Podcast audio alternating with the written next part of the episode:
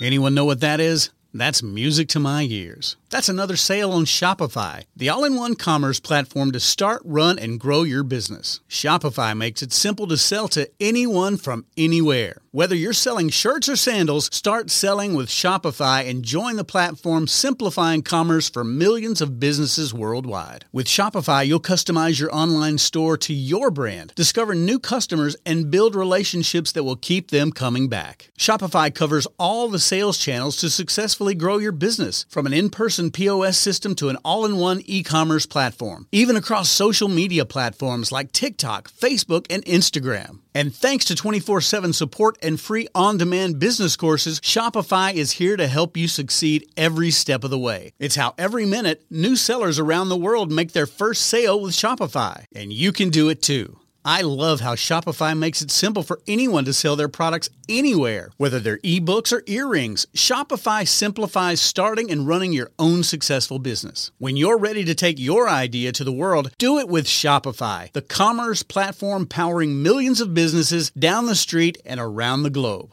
Now it's your turn to try Shopify for free and start selling anywhere. So sign up for a free trial at shopify.com slash C-Suite, all lowercase on C-Suite. Go to shopify.com slash C-Suite, all lowercase on C-Suite to start selling online today. Shopify.com slash C-Suite.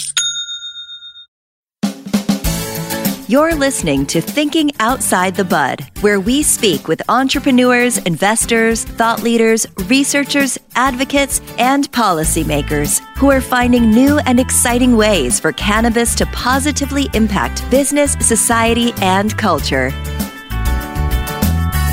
And now, here is your host, business coach, Bruce Eckfeldt. Are you a CEO looking to scale your company faster and easier? Check out Thrive Roundtable. Thrive combines a moderated peer group mastermind, expert one on one coaching, access to proven growth tools, and a 24 7 support community. Created by Inc. award winning CEO and certified scaling up business coach Bruce Eckfeldt, Thrive will help you grow your business more quickly and with less drama. For details on the program, visit eckfeldt.com slash thrive. That's E-C-K-F-E-L-D-T dot com slash thrive. Welcome, everyone. This is Thinking Outside the Bud. I'm Bruce Eckfeldt. I'm your host. And our guest today is Dr. Peter Huson. He is COO at Backbone. We're going to talk to him about the work they're doing in the cannabis space. And I love these conversations with companies that are really kind of focusing on the next stage of the industry. I think for so long in cannabis, we've been focusing on just kind of growing product, getting product to market. You know, as we've evolved, you know, all the things that start to come to bear in a growing industry start to become important and figuring out how to manage production and supply chains and compliance and you know all these kind of complicated things that start to become important to businesses hinder businesses as they grow and scale become forefront and there are opportunities. And companies like backbone are taking advantage of them by creating solutions for the cannabis industry. And, and it's fascinating because these things exist in all sorts of industries just not for cannabis yet. So i'm always curious to see how companies are approaching it what they're learning what they're applying what's working what's not working so, with that, Peter, welcome to the program. I appreciate you having me. Thanks for inviting me, as well as everyone out there. Thanks for listening in. Yeah, well, thank you for being here. So, before we kind of dig into what you're doing today with background and and all the um, kind of things that are going on in cannabis space right now, give us a little of the backstory. How how did you like professionally? What were you doing? How did you get involved in cannabis? How did you get involved in Backbone? Tell us the uh, what, what's the journey you've been on. Give us the backstory. Sure. I was in a previous life. I was a uh, I grew up in the Bay Area, and then I ended up going to school at UC Santa Barbara and UC San Diego for mechanical aerospace engineering. Really focused and just kind of understanding uh, what I was good at, and it seemed like I was started to get better and better at modeling things in computers. Mm-hmm. So we have a system in engineering and really mechanical engineering more than anything else we call finite element analysis, which allows you to model real life in a computer. You name it. These days, when you're making cars, you don't crash 20 cars. They're expensive, right? You crash yeah. 19 of them in the computer, make sure it works, and then maybe do one at the very end to make sure your model works. So that was the name of the game. Working on problem of Defense stuff, you know, analysis on our nuclear arsenal, different types of kind of, I would say, more Department of Offense work more than everything else. And then I've kind of finished my PhD studying the effects of bombs on structures. And after kind of finalizing that, you know, 10 years of school, heavy duty, during that time, I was also had an itch to kind of host events. And so a buddy of mine and we had Andrew Borkeld is his name. We had been throwing events in San Francisco and Southern California all throughout that period, small events, but it was early on in the electronic days. I mean, you know, we had GRiZ sleeping on our couch doing laundry, you know, early on. And so it was, uh, yeah, it was really early in those days. And we always used to love an event called Reggae on the River. It's a very famous event, um, uh-huh. right uh, in southern Humboldt on the border of the Mendocino Humboldt line up there. And so that festival went under in about 2009. And so okay. um, after graduating, we kind of decided that we really wanted to take it to the next level and I throw basically the biggest event possible. I get it out of our system, I guess is the way he put it. Um, so we we went up there and we started a festival called Northern Nights Music Festival. Started in 2013, and really just kind of had to ingrain ourselves and, and really kind of dig deep to understand that community in order to operate up there. You're not going to go into these small communities and just yeah. say, "I'm going to bring." All of my San Francisco and Bay Area vendors and screw you, right? That's not going to work. High times actually learned that the hard way. Mm-hmm. Um, but anyway, long story short, there is, you know, got to know a lot of folks and a lot of them being local growers and needed permits, right? And so that was right when the legalization started. I started to help folks get permits, did about 50 something state licenses across the supply chain for wide range of different application types. And from there, kind of just started to really, really dig deep and kind of almost an endless cycle, right? You think you're coming in just to consult on a permit, and then you start to realize that you're helping with their business, your articles of organization, your, you know, things that have never been seen before in this industry. Yeah. So just kind of learned all the nuances on that side. And that really leads you very quickly to, well, how, how the heck am I going to track all of this stuff? And, uh, right. So, I started to look at the available softwares out there. You know, hats off to everyone who I think people give the legacy systems a really bad rap, right? Yeah. They were out there early on doing the best that they could to meet the industry's demands. So, you know, as much as I unfortunately have to say that we are a more sophisticated system than that, I do not uh, give them, you know, I actually applaud them for sticking their neck out there and giving folks an option early on. So, yeah. And the main thing there being that, look, right? If you're tracking retail, retail has been done for centuries, right? Very, I don't know if centuries is the right word for it, but it's been done for a long time. Decades, anyway. and uh, decades. And, um, and then, you know, counting plants, again, not rocket science. You can tag plants, you can count plants. Where it gets hard is after harvest, right? Cannabis is a very special plant where you know it can be converted transformed into thousands of different byproducts right and those byproducts can be turned into another thousand different then those terpenes can be fractionized into 5000 yeah. different and then put back together then and then all of your waste that we call waste right now in the thc side of things is actually going to be made down the road for textiles and fibers right yeah. so there's so many ways you can kind of skin that cat that we found that look supply chain management kind of visibility and was the name of the game and that's what started us and got us into uh,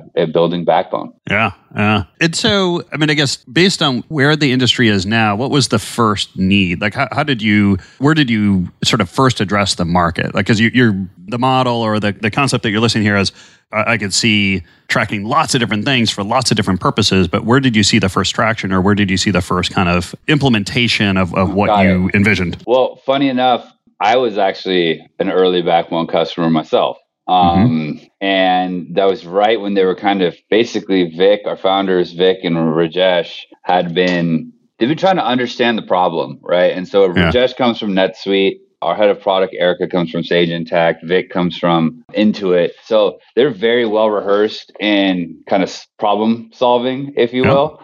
And the thing that you got to kind of, when you're in technology, that kind of have to flip through script. And I tell you, like all wives of all husbands are going to love this idea, which is you have to listen and understand the problem, not just find the solution.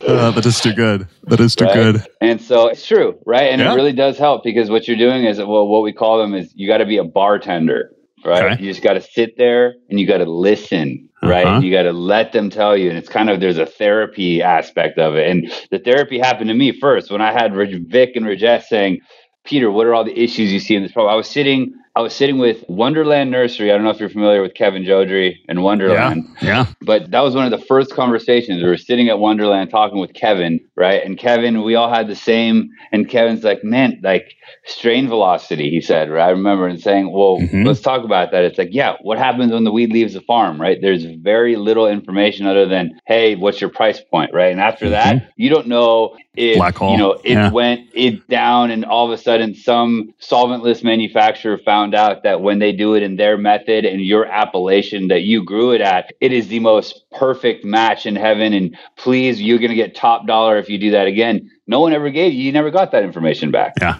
Yeah. So that was where that's a lot of this where it started. And then look, you're in the Emerald Triangle. You know, I have to always give thanks. There's a few folks that really took us under their wing and introduced us and really kind of built a lot of trust in the community. And so a lot of what happens there, it's word of mouth, man. It's trust. And even, you know, the problem that we were trying to solve with this system was really related to trust. Back in those times, you know, and people are still in these times for sure. Everyone's, Yeah. you know, the concept of a split, right? Yeah. Is right, is I'm gonna go ahead, pay me. So please uh, uh I'm gonna give you fifty percent of what I extract back to Yeah. you. I'm gonna keep the other and we go about our ways. Well, Yeah. there's a big trust factor that's stuck in there, right? Because there's no reporting coming back. So that was really what kind of triggered a lot of this. And then it was just word of mouth, man. We were well connected. We were operating with folks. And, you know, even to date, right, we're just starting to get our name out there. This talking with you today is part of our marketing efforts. Um, but this has been, it's a tight industry. Your reputation is everything in this industry. And this has really primarily just been using our internal network and being word of mouth and getting the system in the hands of really strong operators. I can't tell you, you know, people like Humboldt's Finest and Arcata X up in Humboldt, right? They've been entrusted us very, very early on to say, Peter, we know you're a new system. We don't really want to deal with outsiders, if you will. We'll give you mm-hmm. guys a shot.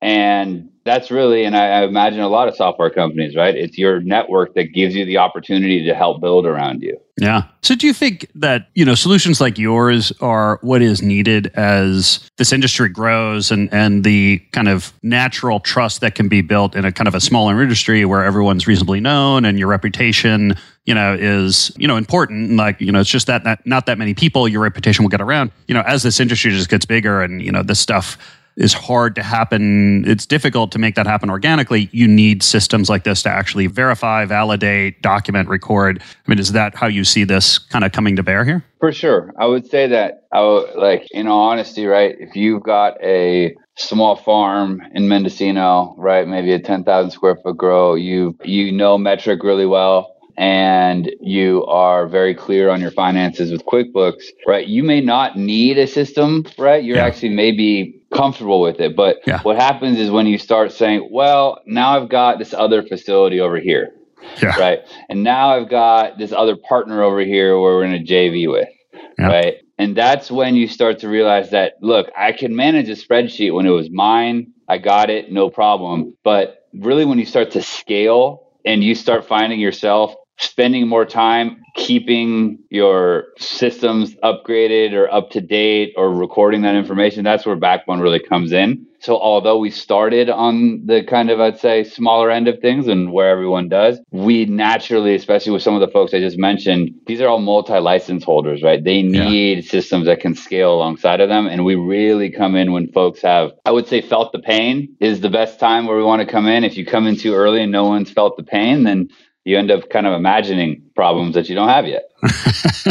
That's funny. You know, I spent a lot of time in tech, and we used to say that if I could just have email analysis tool that told me every time someone emailed a spreadsheet that was more than 50 megabytes and took more than a minute to update like that was good. That was business development for me. Right? like then I, I knew we need to build an application for them because it, yeah it just becomes unmanageable. It becomes unmanageable and becomes risky right? Like you're just trying to do this stuff in you know with spreadsheets and you know google docs and stuff like that you just run the risk that something didn't get configured right or you didn't, you know, you missed a link or, you know, the reference was wrong. And now all of a sudden you think you've got the data and then you realize, you know, six weeks later that, oh, that was wrong and you're off by 30%. Um, Knowing that, right, is the key, right? Sometimes people say, Yeah. well, how did you let me get there? It's like the only way we let you get there is like you had you had the data to even identify it in the Yeah. first place. Yeah, yeah. And so, tell me a little bit about your sort of the development process there. I mean, how how have you kind of evolved? Where did you start, and how have you evolved the system? And tell me a little bit about how you've you've solved the problem technically on the uh, technical side. I think the big thing that we've done is kind of taken a page out of NetSuite's book, which is uh, we our system kind of conforms and models what's actually happening or what the in you know the actual boots on the ground processes are. So I think where we really started was we're trying to develop a system that's not a here's our system change the way you're doing things to accommodate the system Uh huh.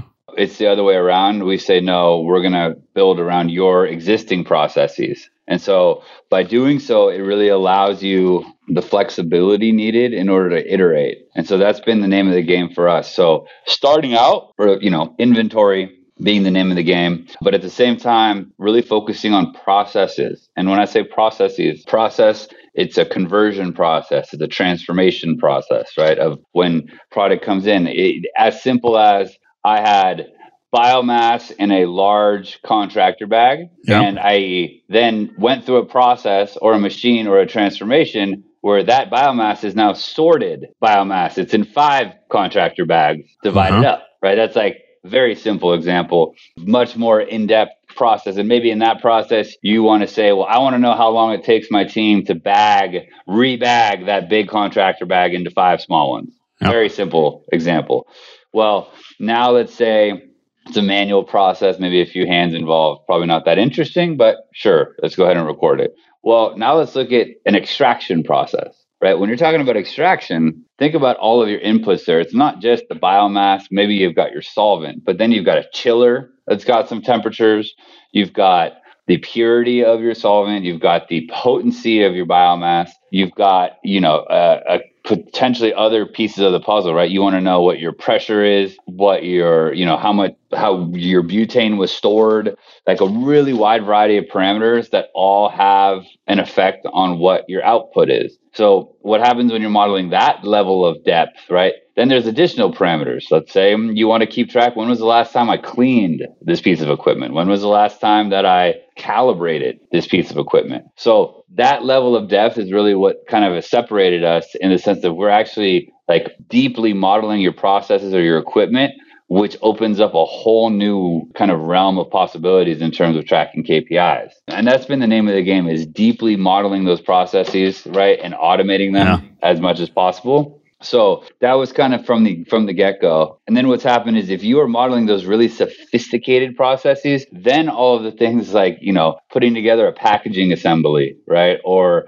I'm not going to say that simmering gummies is easy by any means, but you can simmer a gummy, right? So that's been the approach is we worked what we thought was the hardest problem first, hmm solved for that, and then go ahead and expand into simpler things. For example, tracking a plant. Yeah, I mean, I'm curious on the kind of the regulatory model or, or kind of the, uh, the the context that you're operating within. I mean, you're based in California, but you know, as you look at these you know different markets and these different states, I mean, they all have these needs, but they're all kind of potentially have different kind of you know twists to how they do things and how they record things, what they record, what the kind of parameters are. As you've looked at the market and figured out how you're going to grow and scale, how have you kind of tackled this? Are, are you how are you approaching the fact that we have these you know 13, 14 different you know cannabis uh, markets and then hemp is all over the place? But give me a sense of how you're tackling that. Well, I mean, I guess to, to kind of further your example, right? You've got California, let's say, right? You don't have to tag a plant until you start to flower, Uh-huh. right?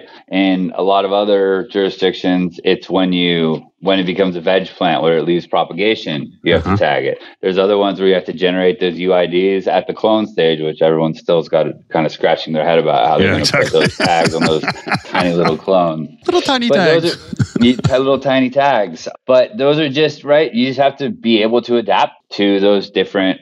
Right, and in all honesty, being in California with Metrc, who also Uh-huh. right CDPH also sees things from has, for example, edibles. There's GMP, good manufacturing parameter requirement. That's yep. like that's we have we're lucky enough to be have been designing a around a pretty complex supply chain here in California yeah. with some pretty deep and intensive regulations and transparency requirements. So what we found is going into other jurisdictions is that we actually have to again, this is no other jurisdictions take offense to this, but we got to dumb down our system. Oklahoma is really mad at you right now. no, I worry. I like Oklahoma. We support Oklahoma, and let all those Oklahoma listeners out there know we got your back.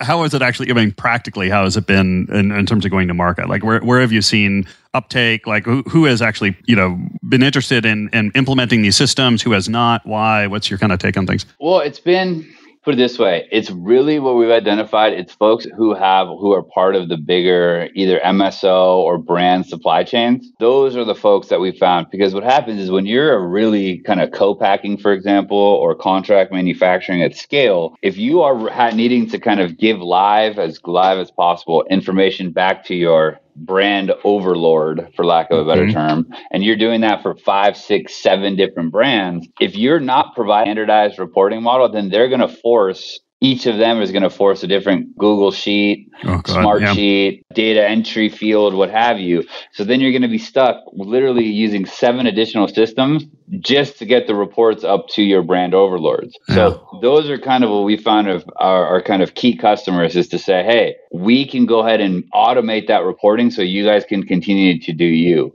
Especially in the vert, like the more vertical states where there's limited licenses and a lot of the MSOs, especially on the East Coast, are putting a lot of effort into, right? They need visibility throughout those different license types and those different facilities. So that's kind of that that's the classic sense of a vertical integration whereas I own all of my licenses, therefore I can impose what systems everybody is using. Right. So yeah. that's like one. But now that we're seeing this new generation of what we call the virtualized supply chain. And this new generation of brands, it's they're getting smarter. They don't want to be dependent and have to put up all this capital for infrastructure, right? There's a lot of people who have spent a lot of money trying to get facilities online, especially manufacturing, right? I don't know if you heard the horror stories of people who've got billion dollar facilities, but they can't get occupancy, yep. right? So in those circumstances, right, then oftentimes the bigger brands or operators, they just got licensing agreements or toll agreements with folks. And so they're just spreading their, but they, they need visibility still, but they don't own those businesses and those businesses are doing their own thing. So how can we go ahead and come in and give your, you know, folks visibility into what's happening with their product when it's not in their hands, right? But at the same time in such a fashion that they're not required to kind of impose that they change their entire set of systems to do so.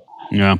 Yeah, it does seem like it's kind of where we are with cannabis. You know, as a market matures, you know, in the beginning, everything's pretty vertically integrated because everyone needs to control everything. And it's the only way I know, like, what am I going to put on the shelf is because I need to grow it and I need to process it. But now, you know, things matured. You've got experts, capabilities that you can outsource. You can source these things. But the, the downside is uh, I need the data, right? So yes, I can I can find a supplier, I can find a processor, but you know, I don't I don't know exactly what's going on there. I need to get that information. So it sounds like a, a system like yours is going to play fairly pivotal role as the industry matures and, and things be, continue to be specialized.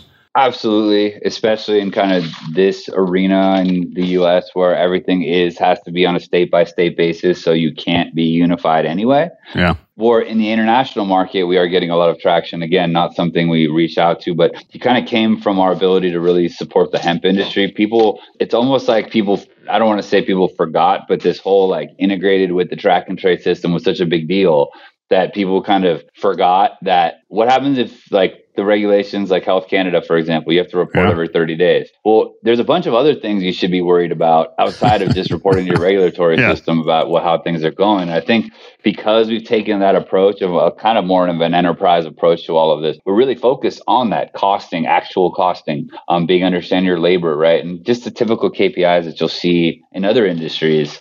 Um, and that's where the hemp industry said, hey, oh, wow, there's something cannabis built that's actually paying attention to the KPIs that me as a business is trying to run, not just trying to show off my glorified skin over my track and trace system. Yeah. I'm curious as you've your experience in other industries and as you've gotten into cannabis, what have been kind of surprises or what are things about the cannabis industry that you've had to kind of do things differently? Like the process that you would have used in another industry just doesn't work or isn't as applicable or the way the industry works, you know, you just can't do business that way. Anything that's come up unique to cannabis that you've kind of learned? I mean, there's right. There's the obvious 280e and all Mhm. the ways you need to slice and dice to kind of uh, limit your tax liabilities. Right. That's one piece Yeah. of the puzzle. You know, number two, obviously the stricter regulations. Right. There's nothing like it. Number three, the plant, like I was saying earlier, is just very unique in all the different forms it can take. But to be really honest, it's really the culture of this Yeah. industry that I would say is kind of the thing to work to understand and to work and work towards is there's a deep, deep history in this industry. And the only reason I'm here and a lot of folks are here is because of a lot of people who put their neck out there early on and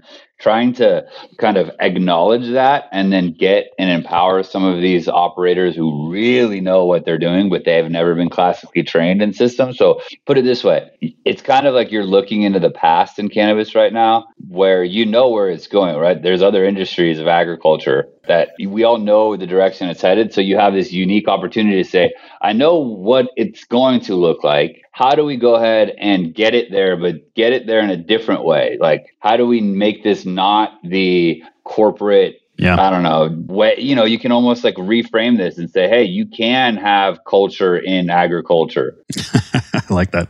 Uh, and do you think there's, or I guess, who have you seen that's doing this particularly well? I mean, obviously, you've been working lots of companies, um, you know, that are in the cannabis industry that are kind of helping grow and scale it. What anything that you've seen that's particularly interesting, either sort of generically or uh, specific companies? Man, I don't want to play favorites. I like all of our customers. but I would say what are some unique things, right? I mean, obviously Cookies has got a really unique model and how they're approaching things very much on this virtualized sense. I really like working like with really strong operators who just know what they're doing really well. Like folks like Eden Enterprises and Sharif over there, who, you know, the founders of Trees, and they just really understand what they're doing. They know what they need and they know like that's kind of more of my favorites is folks who look, I love we love being the teachers and we love being the Sherpa and we love kind Yeah. of helping folks get to where they want to be. But the best parts is when you get in and people who are really masters of their craft and empowering a master or an artist, right? Yeah. And to kind of give him the ability to paint or her to paint right now. Huh. Those are my favorite because you come across folks who are so good at what they do and they've never really been highlighted because the data of what they're doing or their I don't know, their thesis, right, of why their method of doing something is really better than others has been really cool to see. And I think Yeah. you're going to continue to see kind of the novel approach to creating different products across the board. And I think that's probably our, um, what we're here to do most is what- how can we highlight, right? I think that's the name of the game for us. Even as we go out there and really turn on our own marketing engine here as Backbone, it's so much more interesting to highlight the operators and highlight our uh-huh. customers and to what they're doing. We're just a software, pa- we're just, you know, like I said, a Sherpa, for lack of a better term. Yeah. No, I like that. Ena- enabling masters to do their job just that much better and that much faster. go. Yeah, and it, looking at the industry, and then you know we've got you know change of administration, we've got you know all this um, couple of new states coming online. I mean, what what are you kind of watching, or what are you looking at on a more kind of national level that you think would really kind of change the game in general, change the game for you? Like, what's important to look out for? Just preparing for what's coming. We've got a whole new set of stakeholders, right? And when I say stakeholders, I'm talking FDA, DEA, ATF, all the three letter words that nobody in this industry ever wanted to uh, say yeah, or talk about, Yeah. right? I would say that if you want, you know, you've got people saying, all right, Biden, yeah, like we're going to legalize it, Mhm. federally legalize it, and like make sure everyone understands that, you know, by doing so, you're inviting those three letter three letter yeah. acronym agencies to come to the table. So kind of just like think about what you're asking for, right? Number one. And then number two, with that happening, do you have the right set of tools so that when those folks are coming in, you're saying, I got my together. Sorry, I have got my stuff together. Excuse me. That's right. And um, I'm, you know, and I'm prepared for it. So that, I would say that's a big one is remember what you're asking for. Yeah, yeah, and be prepared for it. Peter, this has been a pleasure. If people want to find out more about you, more about Backbone, what's the best way to get that information? You can find us at backboneiq.com on the web, on LinkedIn, Backbone Software, as well as Instagram and Twitter, Backbone Software. Great. I'll make sure that the links and handles and everything are on the show notes here. Peter, it's been a pleasure. Thank you so much for taking the time today. I greatly appreciate it. Thanks for having me. Thank you all for listening. Keep working out there. We got your back. There's a light at the end of this tunnel, and we'll get you there. That's it for this episode of Thinking Outside the Bud. Be sure to subscribe using your favorite podcast app so you don't miss our future episodes. See you next time. You've been listening to Thinking Outside the Bud with business coach Bruce Eckfeldt. To find a full list of podcast episodes, download the tools and worksheets, and access other great content, visit the website at thinkingoutsidethebud.com. And don't forget to sign up for the free newsletter at thinkingoutsidethebud.com forward slash newsletter.